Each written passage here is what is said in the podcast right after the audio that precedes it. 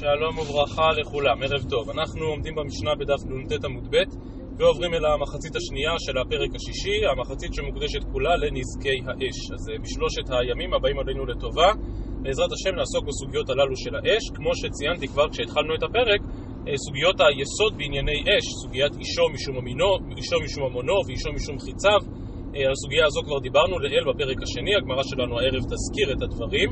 אבל פרטי ההלכות ביחס לנזקי אש מצויים כאן בסוגיה שלפנינו. אז בדף ס' שנלמד הערב שתי סוגיות מרכזיות, האחת מפליגה מנזקי האש לדיון חשוב ויסודי דווקא בהלכות שבת, כמו שנראה עוד מעט, והשנייה מפליגה דווקא למילי דאגדתא, באופן יחסי מסכת בבא קמא לא כל כך עשירה בדברי אגדה, ודווקא הסוגיה שלפנינו, כאמור, אגב הדיון בנזקי האש, עוברת ומפליגה לעניינים שבאגדה. יכול להיות שיש לדבר הזה משמעות מסוימת, כמו שנציע בעזרת השם בהמשך הדברים. ובכן, אנחנו במשנה בדף נ"ט עמוד ב'. אומרת המשנה, השולח את הבעירה ביד חירש, שוטה וקטן, פטור בדיני אדם וחייב בדיני שמיים. אז כבר עסקנו בתחילת הפרק בעצם התופעה הזו של פטור מדיני אדם, חייב בדיני שמיים, בענייני גרמה, וכפי שהעירה הגמרא שם בתחילת הפרק, הדוגמאות בנושא הזה מרובות, משנתנו היא עוד דוגמה אחת לעניין הזה של חיוב בידי שמיים, וגם כאן, כמו שהסברנו בתחילת הפרק, ברור שמדובר על מעשה רע ומר, אדם גורם לבעירה בעזרת חירש, שוטה וקטן, אלא שעל פי ההלכה אי אפשר לחייב על זה בדיני אדם, אלא רק בדיני שמיים. ממשיכה המשנה ואומרת, שילח ביד הפיקח, אז כמובן הפיקח חייב, אין שליחות לדבר עבירה, ולכן המשלח שוב עשה מעשה מאוד לא ראוי, אגב, גם בנושא הזה של שליחות לדבר עבירה אנחנו מוצאים את החיוב בידי שמיים, אבל על כל פנים ברור שבמקרה כזה הפיקח, השליח, הוא זה שחייב בנזק. ממשיכה המשנה ואומרת, אחד הביא את האור ואחד הביא את העצים, המביא את העצים חייב. אחד הביא את העצים ואחד הביא את האור, המביא את האור חייב. דהיינו שהמשנה קובעת שתמיד האחרון הוא זה שחייב. אם אדם רק שם אה, את האש עצמה, אבל לא היה חומר בעירה ולא היו עצים, אז לא היה קורה שום דבר, ולכן האחרון שהביא את העצים הוא זה שגרם לשריפה. וכן להפך, אם אחד הביא את העצים ורק אחר כך בא חברו והבעיר שם אש, האחרון הוא זה שגרם לדלקה בפועל, ולכן גם אומרת המשנה, בא אחר וליבה המלבה חייב. כלומר, גם כאן ברור שאף על פי שכבר הייתה אש, אבל האש הזאת לא הייתה מגיעה למרחקים, היה צריך מישהו שיבוא וילבה את הדליקה, הרי שהמלבה הוא זה שחייב. מסיימת המשנה ואומרת, ליבתה הרוח, כולן פטורים. ועוד לפני שנתחיל את סוגיית הגמרא, כבר כאן מתעכבים התוספות על השאלה באיזו רוח מדובר כאן במשנה, שליבתה את האש ולכן המבעיר פטור. האם מדובר על רוח מצויה, או על רוח שאינה מצויה? אז לא ניכנס לכל ההוכחות שמביאים התוספות לכאן ולכאן, אבל די בזה שנעיר שהנושא המרכזי בסוגיה הוא בעצם מה פשר הצירוף והחיבור הזה בין מעשה האדם למעשה הרוח. מתי אנחנו אומרים שהרוח בעצם השתלטה על הנזק, ואז אנחנו באמת מפחיתים את האחריות שמוטלת על האדם, בעיקר אם מדובר על רוח שאינה מצויה. ומתי אנחנו אומרים שהאדם בעצם מגייס ומשתמש ברוח לטובתו, להנאתו? אז כידוע כבר אמר הקהלת, אין אדם שליט ברוח לכלוא את הרוח, ואף על פי כן, לפחות כאשר הרוח היא רוח מצויה, בהחלט יכול להיות שהאדם משתמש ברוח הזאת כגרזן ביד החוצב, וממילא הוא זה שנושא באחריות. אז כאמור, כל הדיון בתוספות, במידה רבה כבר בסוגיית הגמרא כאן, קשור לשאלה המיוחדת הזאת, מה הממשק בין האדם לבין הרוח. הגמרא מיד תסביר מהם אותם מצבים שבהם אפשר לומר באופן מובהק שאם הרוח היא זאת שליוותה, דהיינו הדליקה לא הייתה מתפשטת מכוחו של האדם בלבד, אלא רק מכוח הרוח, במצב כזה הוא אכן פתוח. אבל רגע לפני שנגיע לדיון הזה לגבי היחס בין האדם לבין הרוח, עוד נקודה אחת, דווקא לגבי הרישא של המשנה, שילח ביד חירש שוטה וקטן. אומרת הגמרא, אמר יש לקיש משמד חזקיה, לא שנו שבאמת המשלח פטור מדיני אדם, אלא שמסר לו גחלת וליבה, אבל מסר לו שלהבת חייב. מה הייתה אמה מעשיו כגרמול. רב יש לקיש ואומר שאם אתה נתת לילד קטן או לאדם שוטה שלהבת ביד, ברור שאתה חייב. פשוט לחלוטין מה, מה יקרה עם דבר כזה. ולכן ממש יש כאן מעשה ישיר של האדם. כל מה שאמרה המשנה שפטור, זה רק אם הוא מסר לו גחלת, ואז בא אותו שוטה או אותו קטן וליבה מיוזמתו את הגחלת, אז המשלח אכן פטור מדיני אדם. ורבי יוחנן חולק על ריש לקיש ואומר, אפילו מסר לו שלהבת פטור. מה היא טעמה? צבתה או צמפתא דחירש גרמה לו. אז כבר דיברנו על זה שעל פי הגרסה שלפנינו, צבתה, הכוונה שזו ממש צבא, כלומר מעשה החירש. החירש הוא זה שאוחז בשלהבת, ולכן, אומר רבי יוחנן, גם במצב כזה, המשלח פטור מדיני אדם. אפשר היה להבין שמדובר על צוותא, בו', אבל המשמעות היא אותה משמעות, כלומר שיש כאן איזושהי שותפות של ממש עם החירש, ולכן, היות שהחירש גם חלק מן הצוותא, חלק מכל הפעילות, ברור שהדבר מפחית מן האחריות של המשלח. אלא שמסיים רבי יוחנן ואומר שגם לדעתו יש מצב אחד שבו המשלח חייב, אומר רבי יוחנן ולא מחייב, עד שימסור לו גבזה, סילתא ושרגא, דהוא ודאי מעשה דידי גרמו. כלומר, אם ייתן מישהו לחירש, שוטה וקטן, חומרי בעירה מאוד דליקים, ואת הלהבה ממש בידו, אז התוצאה היא כבר ממש ברורה ומיידית, אז אין שום סיכוי לשום דבר אחר שיקרה כאן, במצב כזה פשוט וברור שהחיוב הוא חיוב גמור על המשלח, כי מעשיו שלו הם אלה שגרמו את הדלק. ממשיכה הגמרא דף ס' עמוד א' ואומרת, שלח ביד הפיקח הפיקח חייב, אמר רב נחמן מר יצחק, והדגש כאן הוא לא על הדין של פיקח, אלא על המצב של בא אחר וליבה, ועל זה אמר רב נחמן בר יצחק, מאן דתני ליבה לא משתבש, ומאן דתני ניבה בנון לא משתבש. מאן דתני ליבה לא משתבש, תכתיב, פרשת השבוע, נקרא בעזרת השם השבת, במעמד הסנה, שהקדוש ברוך הוא מתגלה אל משה בלבת אש. ואם כן, המילה ליבה, משמעותה ללבות את האש. ומאן דתני ניבה בנון, גם הוא לא משתבש, דכתיב בורא ניב שפתיים, וכפי שהשפתיים דובבות ומוציאות אוויר ורוח, כך גם מי שמלבה את האש בעצם מוסיף לעוצמת האש, ועל כן ניתן לומר ליבה, וניתן גם לומר ניבה. כאמור, החידוש הגדול שיש במשנה, וממילא בדיון הגמרא כאן, הוא בסיפא של המשנה, כאשר אם ליבתה הרוח, אז כולם פטורים. כלומר, הרוח באופן כמעט מושלם השתלטה על אותו הנזק. ועל כך אומרת הגמרא, תנו רבנן, ליבה וליבתה הרוח. אם יש בליבויו כדי ללבותה, כלומר אם הדלקה הייתה מתפשטת ומתרחבת גם בלי אותה רוח, ברור שהמדליק חיה. ואם לאו, כלומר אם בליבוי שלו אין מספיק והרוח השתלטה כאן על הנזק, אז נכון דין המשנה שאם ליבתה הרוח, הרי הוא פטור. ואם כן, הברייתא בעצם רק חוזרת ומחדדת את דין המשנה, שבאמת אם הרוח היא זאת שסחפה את האש, הרי שהמדליק פטור. ועל זה שואלת הגמרא את השאלה הבאה, והמים? למה אם לימדה הרוח הוא פטור? ליהווה כזורע ורוח מסייעתו. אחד מל"ט אבות מלאכה שבשבת, מלאכת הזורע. איך זורים? משליכים את התבואה כלפי מעלה, ובאה הרוח ובעצם סוחפת את הפסולת, סוחפת את, את הקליפות, וכך בעצם אה, מתבצע אותו תהליך של, בריאה, של ברירה, וזו בעצם מלאכת הזורע. עכשיו כמובן אדם לא יכול לבצע את הפעולה הזאת, לא יכול לבצע את אותה פעולה של זורע בלי הרוח.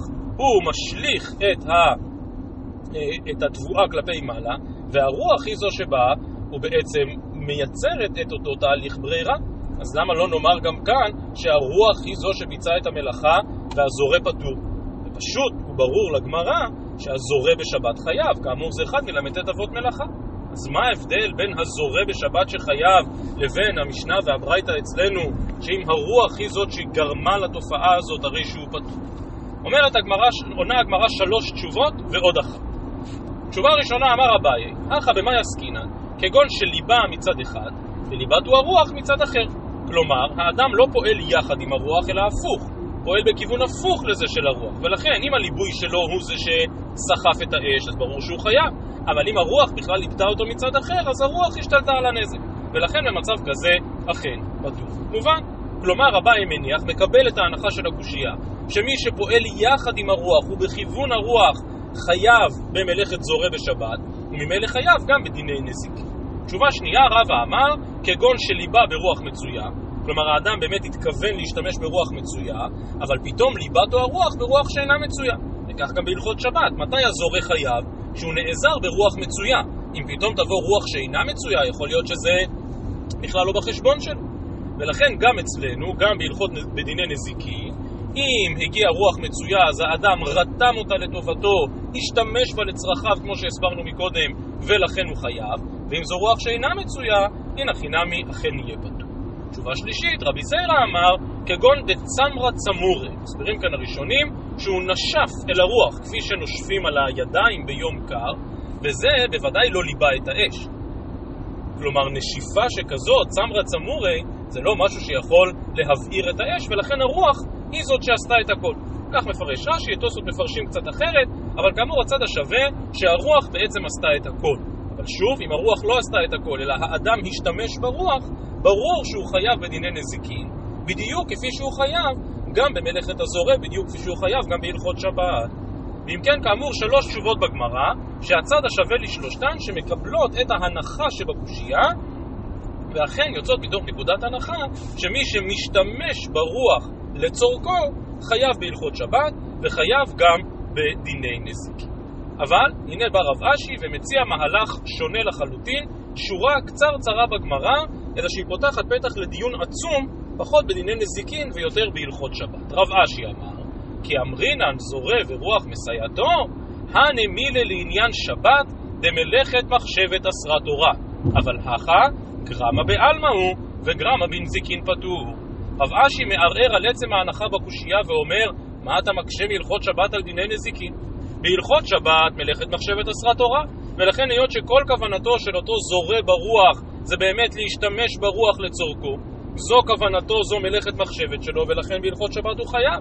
אבל כאן בדיני נזיקין, לכאורה, מה שמטריד אותי זה האם האדם עשה את המעשה במו ידיו, כן או לא.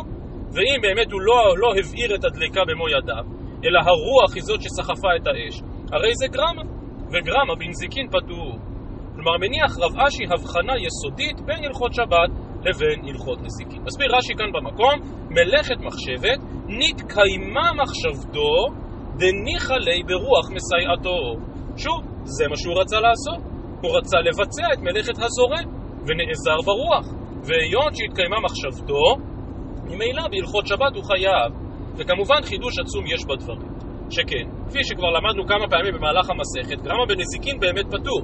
אלא שגם בהלכות שבת, כל אחד זוכר את הגמרא במסכת שבת בדף קכ, שאומרת בפירוש שגם בשבת מעשה אסור וגרמה שרי. ואילו מדברי רש"י כאן, מפשט הגמרא משמע, שלעיתים באמת אפשר לחייב על גרמה בהלכות שבת, כי זה לא מעשה ישיר של האדם, ובכל זאת, היות שנתקיימה מחשבתו, ממילא הוא חייב. מה שאין כן בדיני נזיקין, שלא אכפת לי ממחשבתו.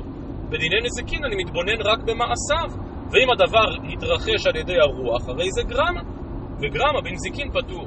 אז שוב, הקושייה היא, הרי גרמה אכן פטור בנזיקין, אבל גרמה פטור גם בהלכות שבת. אז מה פשר החילוק? מה פשר ההבחנה? ובאמת הראש כאן אצלנו כנראה חולק על רש"י בנקודה הזו עצמה, וכותב הראש בסימן י"א כאן בסוגיה שלנו, דהתה מלאכת מחשבת אסרה תורה, אף על פי דלא הווי אלא גרמה בעלמא, והכי חייבה תורה, כיוון דמלאכה זו עיקר עשייתה על ידי הרוח. כלומר, בניגוד לפשט דבריו של רש"י, שאומר שבהלכות שבת, כאשר נתקיימה מחשבתו הוא חייב, לא אומרים בזה גרמה. הרי שבא הראש ואומר, מדובר על יסוד נקודתי במלאכת הזורע.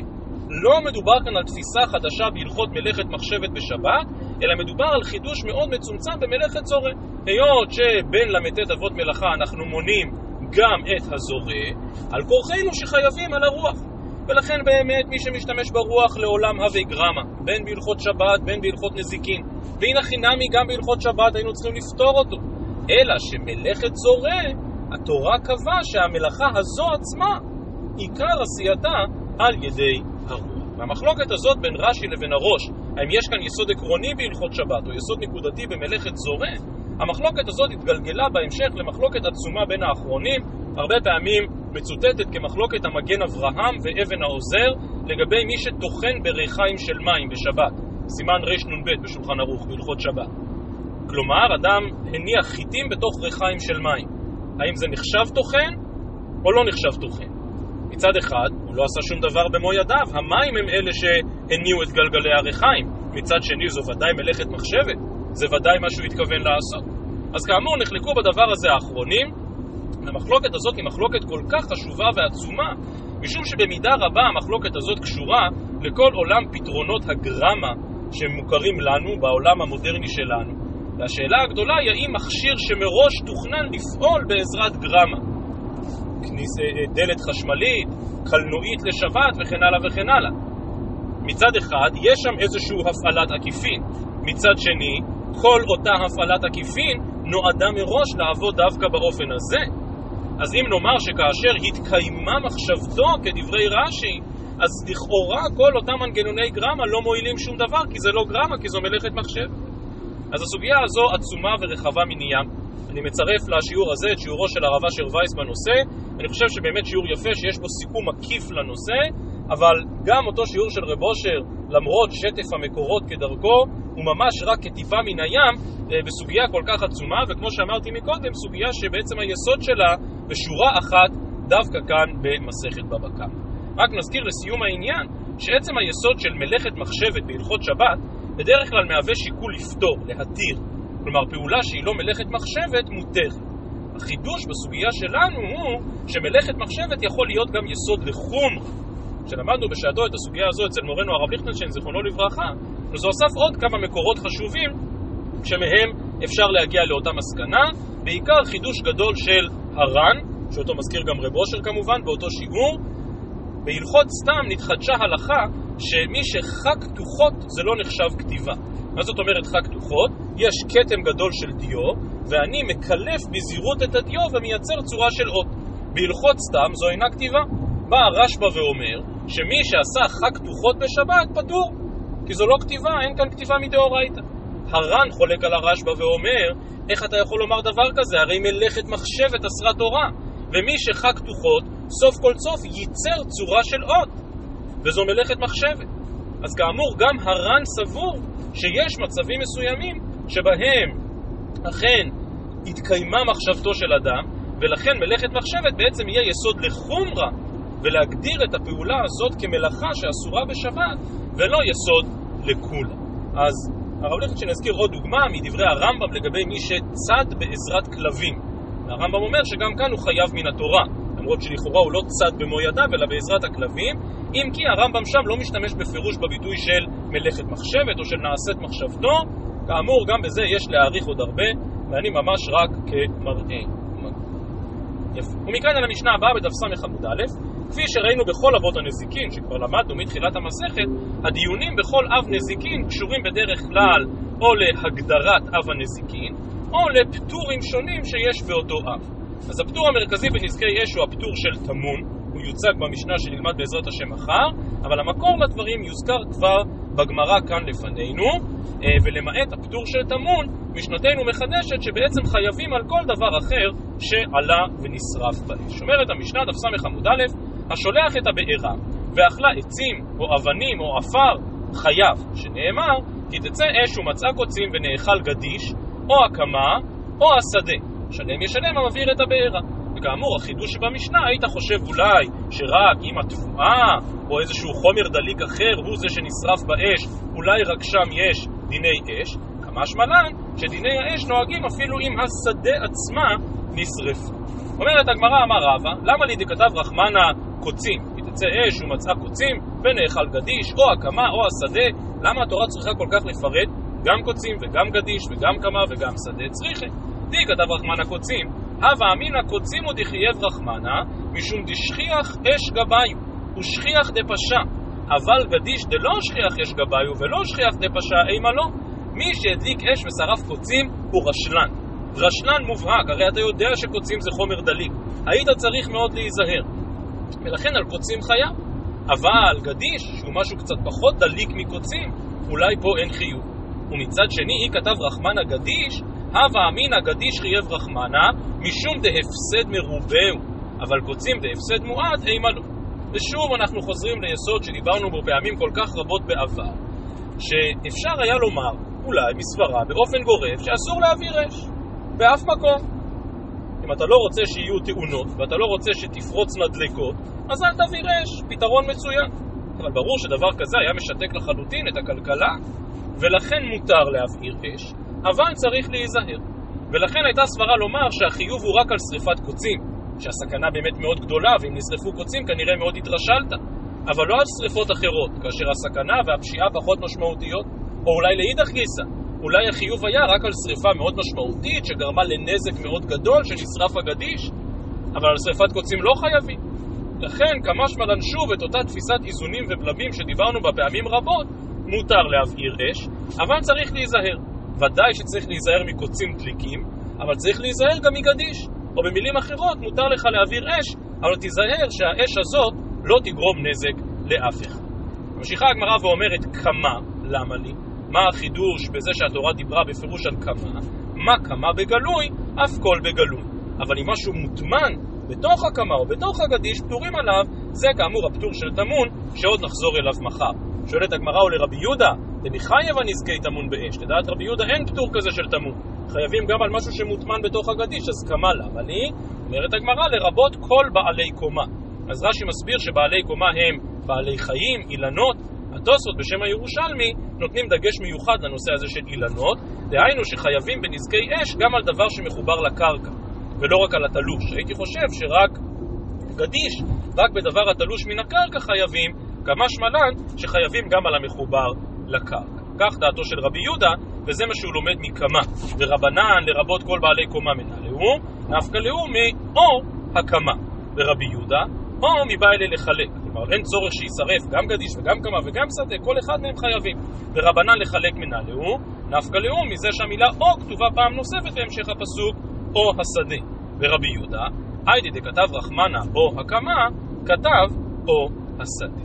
הוא מסיים את הגמרא ואומרת, שדה למה לי? למה צריכה התורה אחרי שהזכירה את כל הדברים שנמצאים בשדה? דהיינו קמה שמחובר לקרקע, או גדיש שתלוש מן הקרקע, אז למה צריך לציין בפירוש גם את השדה? אומרת הגמרא, לעיתויי, ליכך נירו וסכסכה אבניו. כלומר שהאש אה, פגעה בדומם, לא פגעה בצומח, ואפילו לא בחומרים דליקים, אבל בכל זאת פגעה בשדה, פגעה באבנים, גם על דבר כזה חייבים מצד נזקי האש. שואלת הגמרא, ולכתוב רחמן השדה ולא באי הנח. כלומר, אם היית אומר שדה, אז כבר הייתי מבין שאם חייבים על נירו ואבניו, ברור שחייבים על כל דבר אחר. אומרת הגמרא, צריכה, די כתב רחמן השדה, הווה אמינא מה שבשדה אין, מידי אחרין אלו. כלומר, אולי באמת כל נזקי האש הם רק איזשהו משהו חקלאי לחלוטין, ורק על נזקי שדה חייבים, אבל אם אש שרפה למישהו את הבית, או את הרכב, לא חייבים. משמע לן שחייבים בנזקי האש על כל דבר, שוב, חוץ מן הטמון, שאליו עוד נצטרך לחזור. אז עד כאן מילי דהלכה, ומכאן לחלק האגדתא שבסוגיה, וכמו שרמזתי מקודם בפתח הדברים, אולי זה לא מקרה שדווקא בסוגיית האש אנחנו מוצאים מילי דאגדתא, שכן האש בכל מקום מסמלת את מידת הדין. ולכן דווקא הסוגיה הזאת שמדברת על אש, הולכת עכשיו ומרחיבה בעניינים שקשורים לפורענויות, למגפות, לשאר מרין בישין, ושכמובן בזה אי אפשר יהיה להסתפק, וכפי שנראה הדיון באש ייחתם דווקא בדיון שקשור למים, ואין מים אלא תורה, האש היא הדין והמים הם החסד, וכנראה שמשהו באש מחייב או מסעיר גם את הדמיון, הוא מחייב איזשהו דיון גם במילי דאגדתא. ובכן אומרת הגמרא דף ס' עמוד א', אמר רבי שמעון בר נחמני, אמר רבי יונתן, אין פורענות באה לעולם, אלא בזמן שהרשעים בעולם, ואינה מתחלת אלא מן הצדיקים תחילה. כלומר, מי שאשם הפורענות, אלה הרשעים. אבל מי שנענש ראשון הם הצדיקים, שנאמר, כי תצא אש ומצאה קוצים. אימתי אש יוצאה? בזמן שקוצים מצויים לה. הקוצים כאן כמשל לרשעים, ובזמן שהקוצים מצויים לה, אז יוצאת האש. אבל אינה מתחלת אלא מן הצדיקים תחילה, שנאמר, ונאכל גדיש. ואכל גדיש לא נאמר, אלא ונאכל גדיש, שנאכל גדיש כבר. כלומר הגדיש, בבחינת הצדיקים הקדושים במצוות וכולי וכולי, הם אלה שנפגעים ראשונים. יש אשמה על בעלי הקוצים, אבל דווקא הצדיקים, כי כאשר יש פורענות בעולם, כולם נפגעים. הגמרא אכן מסבירה את הנקודה הזאת. תני רב יוסף, מאי דכתיב ואתם לא תצאו איש מפתח ביתו עד בוקר, ביציאת מצרים, כיוון שניתן רשות למשחית, אינו מבחין בין צדיקים לרשעים, ולא עוד אל שמתחיל מן הצדיקים תחילה, אז מקודם קשרנו את זה לנזקי האש של ונאכל גדיש, ועכשיו סומכת, הדברים, את, סומכת הגמרא את הדברים על הפסוק ביחזקאל שנאמר, ויכרתי ממך צדיק ורשע. ברגע שיש פורענות בעולם, ברגע שיש דין בעולם, כולם נפגעים. אף אחד לא יכול להינצל מזה. בכר רב יוסף, כולי היי נמי לעין דומין, כלומר אפילו הצדיקים שלכאורה מעשיהם הטובים צריכים היו לעמוד להם ולהציל אותם, אפילו הם יענשו. אמר לאביי, טיבותאי לגביו, דכתיב, עכשיו לא ביחזקאל אלא בישעיהו, נתחיל מתחילתו של אותו פסוק, הצדיק אבד ואין איש שם הלב, ואנשי חסד נאספים ואין מבין, כי מפני הרעה נאסף הצדיק. ובאמת, כמו שהדגשנו, לצערנו, לצערנו הרב, בזמן מלחמה, בזמן פורענות, מידת הדין שולטת. ולצערנו מידת הדין פוגעת לא רק באלה שלפי עיני בשר שלנו אמורים היו להיענש, אלא מידת הדין פוגעת בכולם. המאירי מאיר כאן הערה, אני חושב, מאוד מאוד חשובה ויסודית על האחריות החברתית דווקא במצבים כאלה של פורענות, של דין, וכותב המאירי כאן בסוגיה שלנו לעולם, אל יתרשל אדם בתוכחת הרעים והריקים, ואל ידון בעצמו, מכיוון שהטובים הולכים ביושרת לב, מה לנו ולריקים. כלומר, יכול אדם לומר, איזה עסק יש לי עם הריקים? איזה עסק יש לי עם הרעים? אני אלך בישרות לב, והם יקבלו עונש ואני אקבל שכר. אומר המאירי, לא, לא, לא, שאין פורענות באה לעולם אלא בשביל הרעים, וכשהיא באה אינה מתחלת אלא בצדיקים. דרך סמך דרשו, כי תצא אש וכולי וכולי. כלומר, בשום פנים ואופן אסור לנו, לכולנו, להתרשל באיזושהי אחריות לאלה שאולי לא הולכים בדרך ישרה, או לא בדרך שנראית לנו ישרה. אהבת חינם פירושה לאהוב את כולם, בלי הגבלה, בלי מחיצה. מתוך הבנה של האחריות הקולקטיבית לכולם, משום שחס וחלילה, חס ושלום, כאשר מגיעה פורענות, הרי שכולנו יחד באותו מקום, וכולנו יחד באותו עניין. ממשיכה הגמרא, אמר רב יהודה אמר רב, דף ס' עמוד ב', לעולם ייכנס אדם בכי טוב, ויצא בכי טוב, שנאמר, ואתם לא תצאו איש מפתח ביתו עד בוקר. אז פשט הדברים, מה זה להיכנס בכי טוב ולצאת בכי טוב?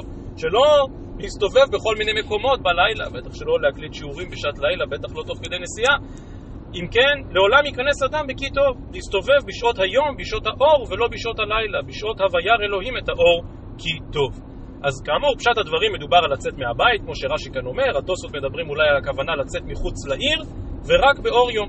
אבל בהחלט יש מקום לדרוש ולהסביר שאדם תמיד צריך לצאת בטוב, לחפש את הטוב, וגם כאשר הוא הולך בדרך הוא צריך לחפש את מה שטוב. ואם באגדות האש עסקינן, הרי שהגמרא בפסחים בדף נ"ד אומרת שביום השני, ביום הבריאה השני, לא נאמר כי טוב, לפי שנבראה בו אש של גהנה. לכן הצורך לנהוג בדרך של כי טוב, בדרך של אור ליום שלישי, שנאמר בו פעמיים כי טוב, הצורך הזה הוא צורך חיוני, דווקא כאשר מדברים על האש, שלא נאמר בה כי טוב. ומכאן, לסוגיה נוספת, כמו שאמרתי, מתוך שדיברנו על האש, עוברת הגמרא לעוד כל מיני פורענויות המתרגשות ובאות לעולם. והסוגיה הבאה, סוגיה שבימי הקורונה הפכה להיות סוגיה מאוד מרכזית ומצוטטת. לצערנו, בינתיים אנחנו בפורענות של מלחמה, אבל קורונה הייתה לא כל כך מזמן, והדברים זכורים. אומרת הגמרא תנו רבנן, דבר בעיר, כלומר יש מגפה ומגפת מוות, כנס רגליך. כלומר, אל תסתובב בחוץ, שנאמר, ואתם לא תצאו איש מפתח ביתו עד בוקר. ואומר, לך עמי בו בחדריך, וסגור דלתיך בעדיך. ואומר, מחוץ תשקל חרב ומחדרים אימה. שואלת הגמרא, מהי ואומר? למה אתה צריך שלושה פסוקים כדי להסביר תובנה כל כך פשוטה, שכשיש סגר לא יוצאים מהבית? וכי תימה אומרת הגמרא, הנמילה בליליה. כלומר הפסוק ואתם לא תצאו איש מפתח ביתו עד בוקר, אולי הכוונה שבלילה אסור להסתובב בחוץ, אבל ביממה לא. תשמע לך מי בו בחדריך וסגור דלתיך. כשיש דבר, כשיש מגפה, כולם מסתגרים בפנים. וכי תימא הנמילה איכא דליקא אימה מגבי. כלומר שאין פורענויות בתוך הבית, החבר'ה כבר לא מטפסים על הקירות מרוב הבידוד והסגר. אבל איכא דאיכא אימה מגבי, אז לפחות כי נפי קייתיב ביני אינשי, וצוותא בעלמא תפי מעלי. אולי אם גם בבית קשה, אז לפחות נצא קצת החוצה, נפגוש אנשים. תשמע, מחוץ תשקל חרב ומחדרים אימה, אף על גב דמחדרים אימה, מחוץ תשקל חרב. אז כאמור, היו הרבה אנשים שבעיקר בתקופות הקורונה הראשונות מאוד מאוד התקשו לשבת בבית ולשמור על הכללים ולשמור על הבידוד, אבל הנה לנו גמרא מפורשת בדברים חד משמעיים שהפתרון למצב חלילה של מגפה או של דבר זה פשוט להסתגר. ממשיכה הגמרא ואומרת, רבא בעידן כלומר כאשר היה דבר, הווה שכר קווה, היה מקפיד לסגור היטב את כל החלונות, דכתיב כי עלה מוות בחלוננו. כלומר כבר רבא הבין שיכול להיות שזה מדבק באוויר, ולכן יש צורך להסתגר בבתים, ובאמת לצערנו מגפות היו בכל הדורות, וחומר הלכתי וגם קצת רעיוני באמת הלך והצטבר כבר מן הסוגיה הזאת בבבא קמא. מלחמות כמו זו שאנחנו בעיצומה, זה כבר פעמי גאולה, זה כבר פעמי משיח. מלחמות לא היו לעם ישראל מאז ימי הבית, כל עוד לא היה לנו מדינה וארץ, אולי היו פוגרומים ופרעות, אבל לא היו מלחמות. אבל כאמור, מגפות תמיד היו ויש להאריך ואין כאן מקום. ממשיכה הגמרא תנו רבנן רעב בעיר פזר רגליך. כלומר הפתרון בזמן רעב זה באמת להסתובב, לחפש קצת אוכל שנאמר ויהי רעב בארץ וירד אברהם מצרימה לגור שם. כלומר אברהם אבינו באמת הולך, הוא מחפש, הוא מסתובב במצב של רעב. ואומר, אם אמרנו נבוא העיר והרעב בעיר ומתנו שם. ומתנו שם, פרשיית המצורעים הידועה, בזמן הרעב בשומרון. שואלת הגמרא, מהי ואומר? וכי תימה על אברהם אבינו, הנמי לאיכא דליקא ספק נפשות. אברהם אבינו יורד למצרים, הוא לא רואה בזה סכנת מוות, אבל איכא דאיכא ספק נפשות, כמו שקרה שם עם המצורעים, שכבר מרוב רעב אמרו אין לנו לאן ללכת ואנחנו יכולים אפילו ליפול אל מחנה ארם. תשמע, לכו ונפלא אל מחנה ארם, אם יחיונו נחיה, כלומר בזמן רעב אתה צריך ללכת לכל מקום שאתה רק מעלה על דעתך, אולי תמצא מה אפשר לאכול. ועוד אומרת הגמרא תנו רבנן דבר בעיר, אל יהלך אדם באמצע הדרך, מפני שמלאך המוות מהלך באמצע הדרכים. לכיוון דייב לרשותה מסגה להדיא. כלומר, בזמן פורענות, בזמן מגפת מוות, מלאך המוות ממש הולך באמצע הכביש. שלום בעיר, כלומר בימי שלווה ושלום, אז הפוך, אל יהלך בצידי הדרכים, לכיוון דלת לרשותה, מכבר חבויה ומסגל. מלאך המוות בימי שלום דווקא מסתתר בצידי הדרכים ולא הולך באמצע, מיד נזכיר ביאור מעניין לנקודה הזאת. ממשיכה הגמרא ואומרת, ענו רבנן, דבר בעיר, אל ייכנס אדם יחיד לבית הכנסת, שמלאך המוות מפקיד שם כליו. והנמי לאיכא דלא קרו בי דרדקה, שאין ילדים קטנים שלומדים תורה בבית הכנסת, ולא מצלו בי עשרה. כלומר, אדרבה, בית כנסת הוא המקום הכי שמור והכי מוגן, כמובן כאשר מותר, וכידוע, כזכור, גם זה היה אתגר גדול בימי המגפה של הקורונה, אבל בית הכנסת שיש בו לימוד תורה, בעיקר של תינוקות של בית רבן, שיש בו תפילה בבניין, יחסית הוא מקום מוגן. אבל אם לא, אדרבה, זה המקום שמלאך המוות מפקיד שם את כליו. הוא מסיים את הגמרא בהקשר הזה ואומרת, תנו רבנן, כלבים בוכים, מלאך המוות בא לעיר. כלבים משחקים, אליהו הנביא בא לעיר, והנמילה דלית בו נקבה, כי אז זה שהם משחקים, זה מסיבות אחרות לגמרי. אז המהר"ל, בספרו באר הגולה, שכידוע בא להסביר בעיקר עניינים שנראים כתמוהים או מפתיעים באגדות חז"ל, אז בבאר החמישי בפרק ז', המהר"ל מעריך באגדתה הזאת על הכלבים הבוכים, ומאיר המהר"ל, שבאמת רבים תמהו על הדברים, מחדש שם שיש איזושהי תחושה רוחנית שיכולה לבוא לידי ביטוי גם אצל בעלי חיים. כלומר, לא רק בני האדם מרגישים הרגשות רוחניות, אלא גם בעלי החיים, הדברים שם ארוכים, מוזמנים לעיין שם. כאמור, מצאנו מקורות לאורך הדורות בעניינים הללו של מגפות והטיפול בהם, כמו למשל, אני אסתפק בנקודה אחת בלבד, תשובה של הרשב"ש. הרשב"ש בסוף תקופת הראשונים, אה, בסימן קצ"ה, תשובה שגם היא צוטטה לא פעם בימי הקורונה. והרשב"ש נשאל הלכה למעשה, האם בזמן מגפה הדרך הנכונה זה לנוס, לברוח ממקום למקום? או, וכך טען השואל אצל הרשב"ש, אה, בעצם הכל כתוב, הכל קצוב מראש השנה. אז איך, אין שום סיכוי שאני אפגע במגפה, כי מה שנקבע בראש השנה כבר נקבע.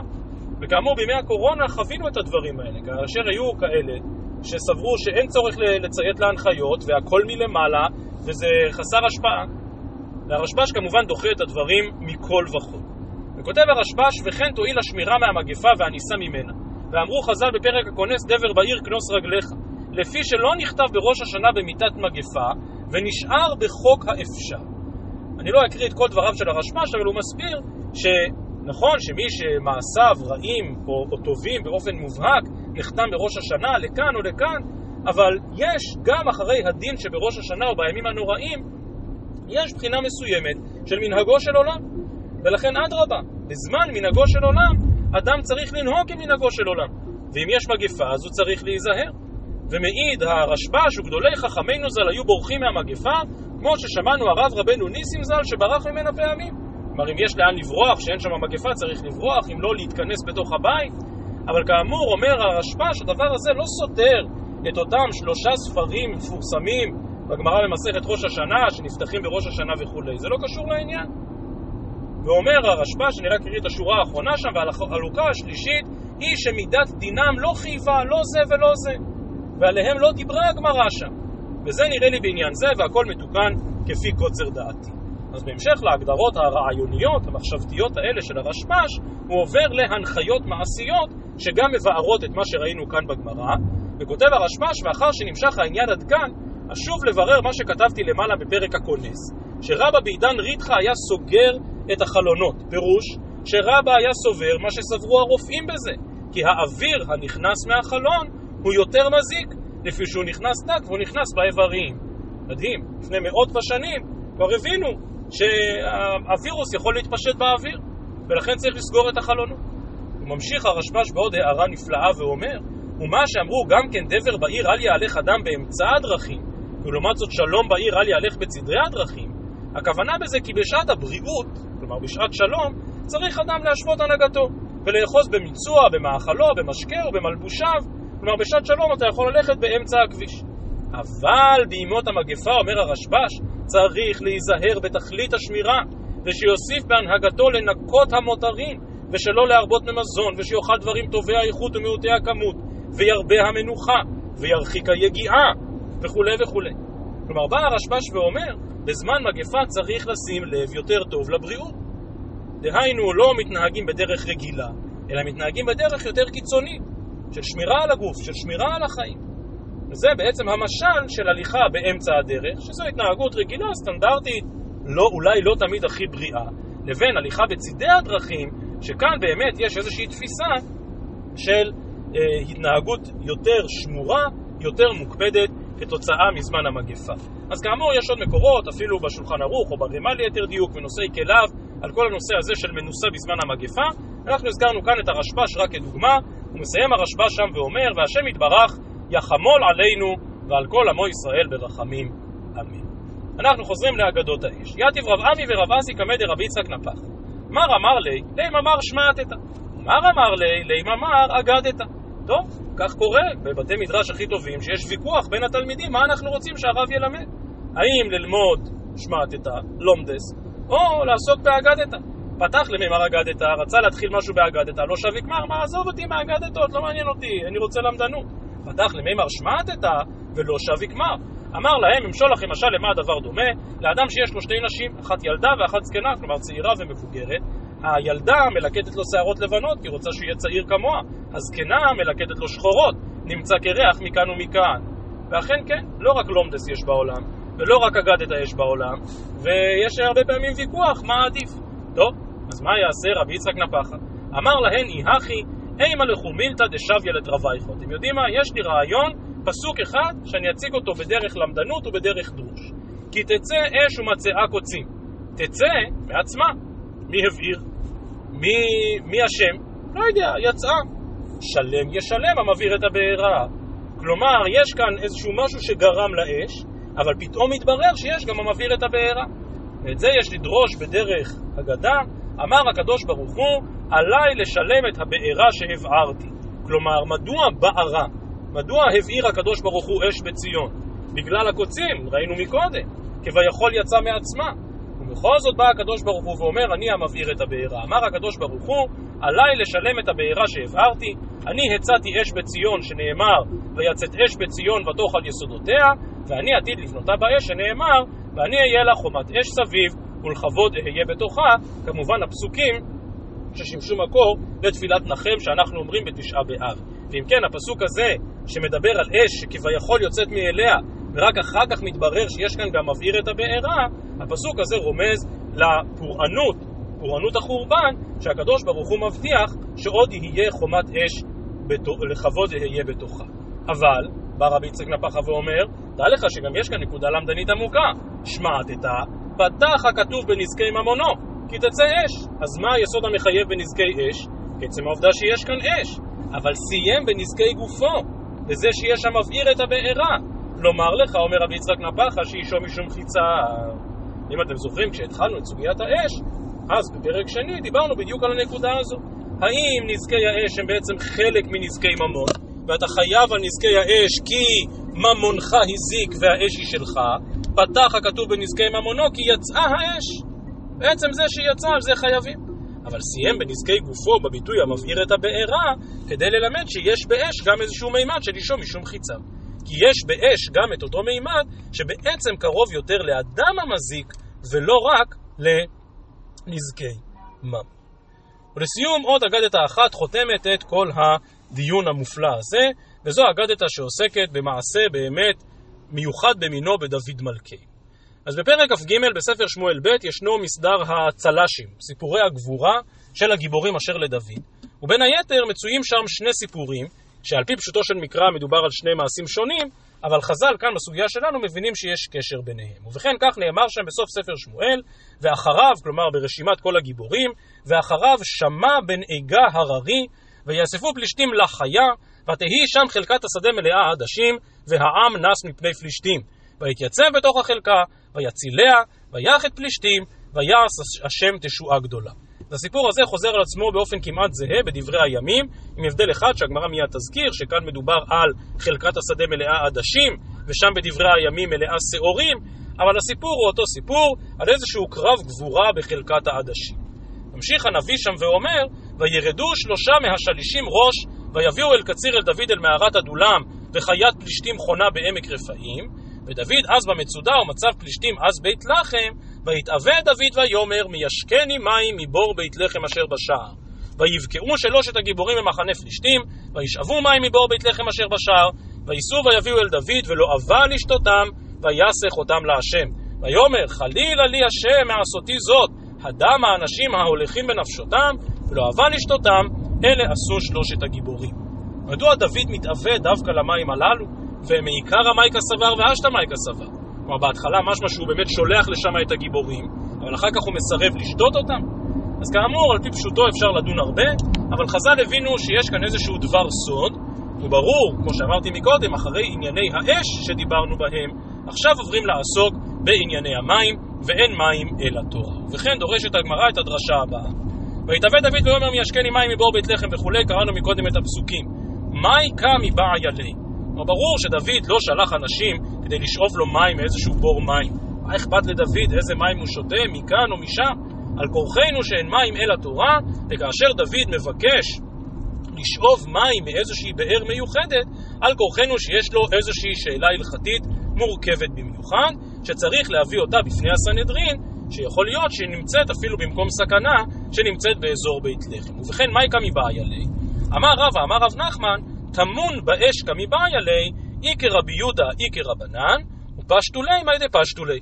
כלומר, רגע, עוד לא הגענו, נדבר מחר אם הלכה כרבי יהודה או כרבנן, אבל רש"י כאן כותב שהיה ממש מקרה הלכה למעשה, אנשיו של דוד הזיקו בנזקי אש, ושאלו האם הם צריכים לשלם גם על הטמון.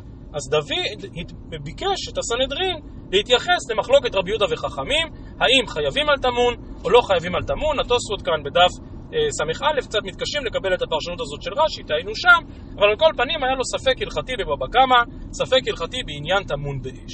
רב הונא אמר, המקרה היה מקרה מבצעי יותר מורכב, גדישים דשעורים דישראל הבו, דהבו מתמרי פלישתים בהו. כלומר, היו ערימות תבואה של ישראל, והפלישתים ניצלו אותם לרעה וממש הסתתרו בתוכם. וכמיבעי עלי, ואז הספק של דוד היה, מהו להציל עצמו בממון חברו? האם במקום לעשות כל מיני פעולות מורכבות מבחינה צבאית, בואו פשוט נשרוף את הגדישים האלה על המחבלים שנמצאים בתוכם. שלחו לי, אסור להציל עצמו בממון חברו. אתה לא יכול לשרוף למישהו את הגדיש, אבל אתה המלך אתה.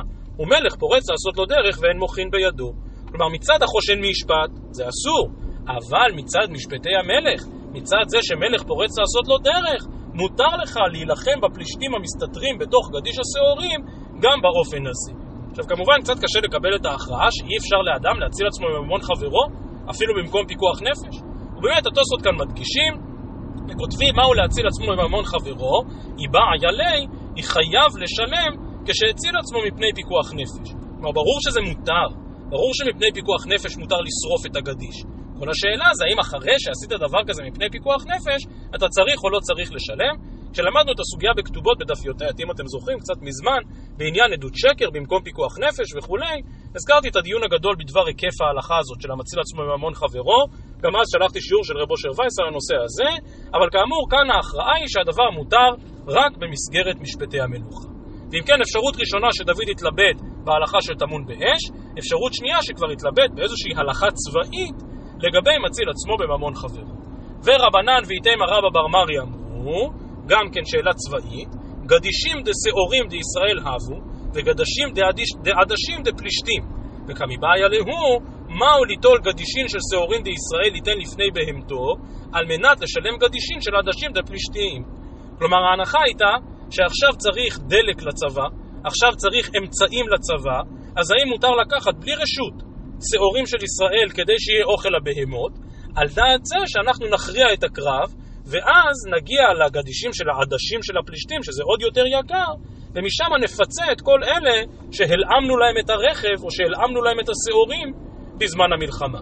עכשיו ההנחה היא שאת הגדישים של הפלישתים ודאי מותר יהיה לקחת, כלומר אחרי שננצח במלחמה, יהיה כאן שלל מלחמה שברור שמותר לקחת אותו. שאלתי בחודשים האחרונים עשרות שאלות שקשורות לנושא הזה של שלל מלחמה, כמובן לא כמה המקום להעריך, אני משיב לכולם שצריך להתנהל בהתאם לפקודות הצבא, ודינא דמלכותא דינא, אבל יש מושג כזה בהלכה של קנייני כיבוש וכולי וכולי, לא נאריך בזה כאן. על כל פנים, השאלה לפי האפשרות הזו השלישית הייתה, האם מותר להפקיע ממון של אדם מישראל, על דעת זה שתפצה אותו לאחר מכן משלל המלחמה. שלחו לי, וכאן התשובה הייתה, על פי הפסוק ביחזקאל, חבול ישיב, רשע גזלה ישלם. דהיינו, אף על פי שגזלה משלם, רשע הוא. או במילים אחרות, אסור לגזול עכשיו על דעת זה שאתה תשלם את הגזלה בהמשך, אבל גם כאן מסיימים ואומרים, אבל אתה מלך אתה, ומלך פורץ לעשות לו דרך, ואין מוכין בידו. אגב, זה לא לגמרי פשט הפסוק שם ביחזקאל, כי אדרבה, הפסוק הזה על חבול ישיב רשע גזלה ישלם, הוא חלק מפרק התשובה ביחזקאל. על זה שגם מי שעשה מעשים רעים, נוראים ואיומים, חזר עליהם בתשובה, יכול לתקן את מעשיו. ואף על פי כן הגמרא כאן קובעת בפירוש, שלפחות לגבי איסור גזל אין דבר כזה. אתה לא יכול לגזול מראש על דעת זה שתשלם. ואם כן, שלוש אפשרויות מהו בדיוק אותו ספק הלכתי, מהם אותם מים עמוקים שמבקש דוד לקבל מבית לחם. אומרת הגמרא, בישלמה למאן דאמר לאכלופי, האפשרות השלישית, האם מותר לקחת גדישים של שעורים ולתת אחר כך במקומם גדישים של חיטים, היינו דכתיב חד קרא ותהי שם חלקת השדה מלאה עדשים, כך בשמואל, וכתיב חד קרא בדברי הימים, ותהי חלקת השדה מלאה שעורים, כי בדיוק הספק כאן היה בין עדשים לשעורים. אלא למאן דאמר למיקלי, כלומר לפי האפשרות השנייה, ששאלו האם מותר לשרוף גדיש שמסתתרים בו מחבלים, אלא למאן דאמר למיקלי, מה היא באה אלו לאן יתרי קראי? למה, מה פשר החילוק, ההבדל בין שעורים לעדשים? אמר לך, דאבו נמי גדישים דעדשים דישראל, דאבו מטעם ריבו פלישתים. כלומר, אין הכי נמי, הפלישתים הסתתרו גם בגדיש של שעורים, גם בגדיש של עדשים. בישלמה למאן דאמר למיקלי, מה שספק היה אם לשרוף או לא, היינו דכתיב ויתייצב בתוך החלקה ויצילה. כמו שקראנו מקודם את הפסוקים. כלומר שהוא הציל את הגדיש שלא ישרפו אותו. אלא למאן דאמר לאכלופי מאי ויצילה. אין כאן כזאת הצלה, הרי סוף כל סוף הם התכוונו להחזיר. הגמרא דלא שווה כלו לאכלופי, אבל עדיין הציל את גדיש השעורים, ואמר אתם לא יכולים לקחת גדיש שעורים בלי רשות. בישלמה הנתרתי, היינו דכתיבי תרי קראי, כלומר אחד על שעורים ואחד על עדשים. אלא למאן דאמר שבכלל טמון באש כמי באי עלי, אז מה היא באה אלי קראי? אז איך תסביר את הכפל הפסוקים? אמר לה, הכי חינמי טמון וחדמי הנח כמי באי עלי. כלומר, היו לדוד שתי שאלות, אחת בדיני טמון, ואחת לגבי האפשרויות האחרות של לשרוף שדה או להחליף שעורים בעדשים. בישלמה למאן דאמר הנתרתי, היינו דכתיב ולא אבל לשתותם. אמר כיוון דאיכא איסורא לא ניחא לי. כלומר, בשתי התשובות האחרונות בסוגיה אומרים לו, תקשיב, הלכתית זה אסור, אבל מלך פורץ לעשות לו דרך. ואם ככה דוד לא אבל לשתותם, אין הכוונה שהוא לא שתה אותם, אלא על דרך משל. הוא אמר שהיות שעל פי ההלכה הדבר אסור, אני לא רוצה להשתמש בכל מיני פתרונות של מלך פורץ לעשות לו דרך. אלא למאן דאמר טמון באש כמי באי עלי, מיכדי גמרא ודשלחו לי, מאי לא אבל לשתותם? היה לו ספק הלכתי, האם טמון באש חייב או לא חייב, ענו לו תשובה, אז למה הוא לא מקבל את התשובה?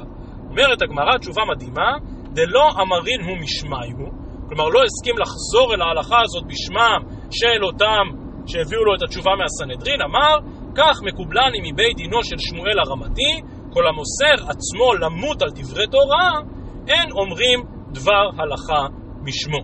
ויסך אותם להשם, בישלמה למאן דאמר הנתרתי, כלומר שתי האפשרויות האחרות, משום דאבד לשם שמיים. כלומר אמרו לו, אתה יכול מדין מלך פורץ לעשות לו דרך, הוא לא רצה להשתמש בזה, אז כאילו הוא, הוא אה, ניסח אותם לשם שמיים. אלא למאן דאמר טמון באש, מאי ויסך אותם להשם, דאמרינו משמי דגמרא. כלומר לא ציטט את המימרה הזאת בהלכות טמון באש בשמם של אותם אלה שהביאו לו את המימרה, אלא הזכיר את זה כהלכה כללית משמי דגמרא. אז ההבנה כאן בגמרא היא שהם הסתכנו כדי להסתנן לבית לחם, להיוועץ בסנהדרין, ודברי תורה שסיכנו חיים עליהם הם דברי תורה שלא ראוי לצטט. ובאמת המהרש"א כאן כותב, ונראה בזה, בכל האומר דבר בשם אומרו מביא גאולה לעולם, אבל אלו שסמכו על הנס, לילך במקום סכנת נפשות, אין ראוי לעשות נס וגאולה על ידיהן. ואף על גב דשלוחי מצווה אינן ניזוקים, היכא דשכיחא היזקא שאני.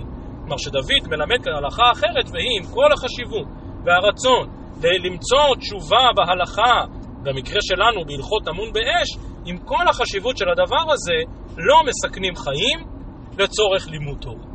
אמנם, ובזה נסיים, לאורך הדורות היו אין ספור מעשים בכאלה שבאמת סיכנו את חייהם כדי ללמוד תורה, מהלל הזקן ביום השלג? ועד ציפורים בזמן השואה, על אנשים שממש מסרו את חייהם רק כדי ללמוד תורה.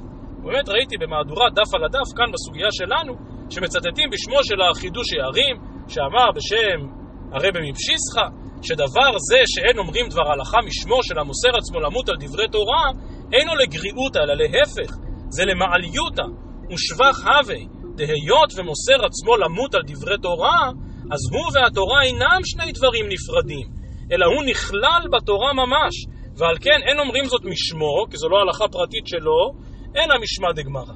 טוב, נחמד, פירוש חסידי נחמד של החידוש הערים והרבי מבשיסחה, שאדרבה, מי שמוסר עצמו למות על דברי תורה, אז זה כבר לא, אין, אין איזשהו נתק, אין איזשהו פער בינו לבין התורה. כשאתה אומר דבר הלכה משמו של פלוני, אז יש את פלוני ויש את החידוש בהלכה. כאן אין דבר כזה. ברגע שאדם מסר את נפשו על לימוד התורה, אז הוא והתורה ממש הפכו להיות דבר אחד, וראיתי שם בהמשך אותו קטע, הם מביאים תשובה של בעל המנחת אלעזר ממונקאץ', האם מי שהסתכן על דברי תורה, יכול אחר כך לברך על זה הגומן. טוב, אז כך היא דרכה של אגדה, שניתן להעריך בה ולהפוך בה עוד ועוד. וציינתי בפתח הדברים, אין הרבה אגדתא במסכת בבא קמא, אז הנה כאן, בשלהי סוגיית האש, והפורענויות המצטרפות לאש, כל ענייני המגפה והדבר, אז כאן הארכנו קצת בדברי האגדה, אבל סיימנו אותם לא באש אלא במים, ואין מים אלא תורה. ערב טוב לכו.